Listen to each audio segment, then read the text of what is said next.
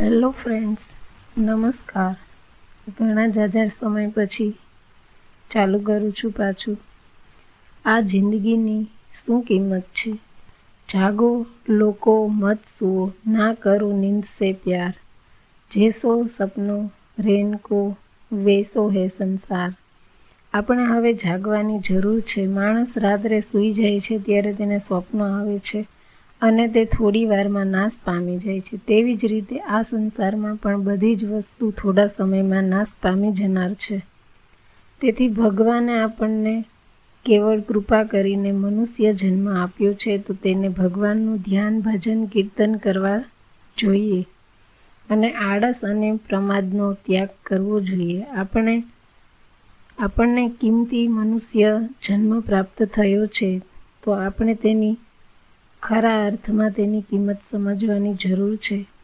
એકવાર એક વ્યક્તિને ભગવાને પૂછ્યું, આ જિંદગીની શું કિંમત છે? ભગવાને તેને એક પથ્થર આપીને કહ્યું કે, તું બજારમાં જઈને આની કિંમત જાણી આવ, પણ આને ક્યાંય વેચતો નહીં.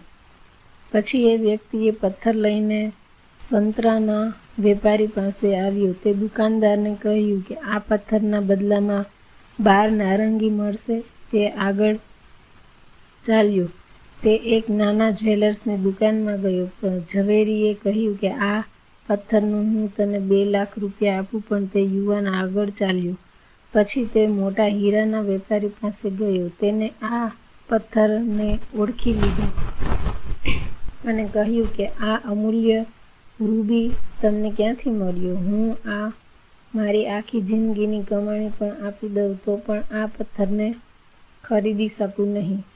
યુવાન આશ્ચર્ય સાથે ભગવાન પાસે પાછું ફર્યું. તેણે ભગવાન પાસે આવીને પૂછ્યું કે, આ પથ્થર પરથી મારી જિંદગીની કિંમત શું સમજવી? ભગવાને જવાબ આપ્યો કે, તારી જિંદગીની કિંમત અમૂલ્ય છે. લોકો તારી જિંદગીની કિંમત એમની બુદ્ધિ, માન્યતા અને એમની આવડત પ્રમાણે કરશે. પરંતુ તારે તારી જિંદગીનું મૂલ્ય સમજવું જોઈએ. આમ મનુષ્ય જન્મ મળવો અત્યંત દુર્લભ છે. આવો સમય દેહ પણ ભગવાને આપણને કૃપા કરીને આપ્યો છે. હવે આ મનુષ્ય શરીરથી કરવાનું શું?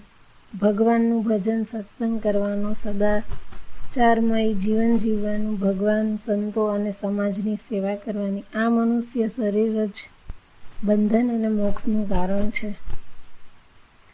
જેમ બારણું ખોલવા અને બંધ કરવાની ચાવી એક જ હોય પણ ચાવી કઈ બાજુ ફેરવો છો તેના આધારે બારણું ખુલે છે અને બંધ થાય છે.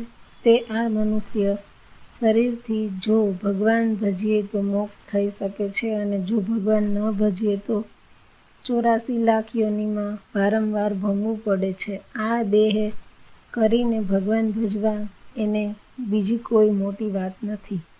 મનુષ્ય જન્મ મળ્યા પછી જે ભગવાનને ન ભજે તેનો ધિક્કાર છે, કારણ કે તેને મનુષ્ય જન્મનો સદુપયોગ ન કર્યો. આવા જે મનુષ્ય હોય છે, તેને અંતકાળે પસ્તાવું પડે છે, અંતકાળે રૂવાના દિવસો આવે છે.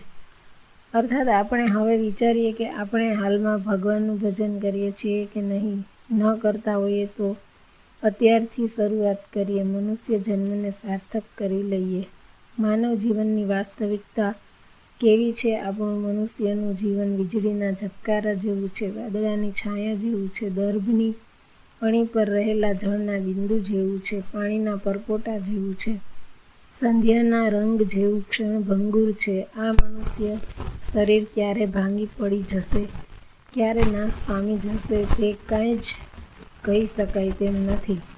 તેથી આપણે સહુ કોઈએ ચેતી જવાની જરૂર છે. જે ચેતી જાય છે તે મનુષ્ય જન્મને સાર્થક કરી શકે છે. તેથી આપણે શ્રી સ્વામિનારાયણ ભગવાનને મનુષ્ય જન્મ આપ્યો છે તો આપણે તેમનું ધ્યાન, ભજન, કીર્તન કરીએ અને તેને સાર્થક કરી લઈએ.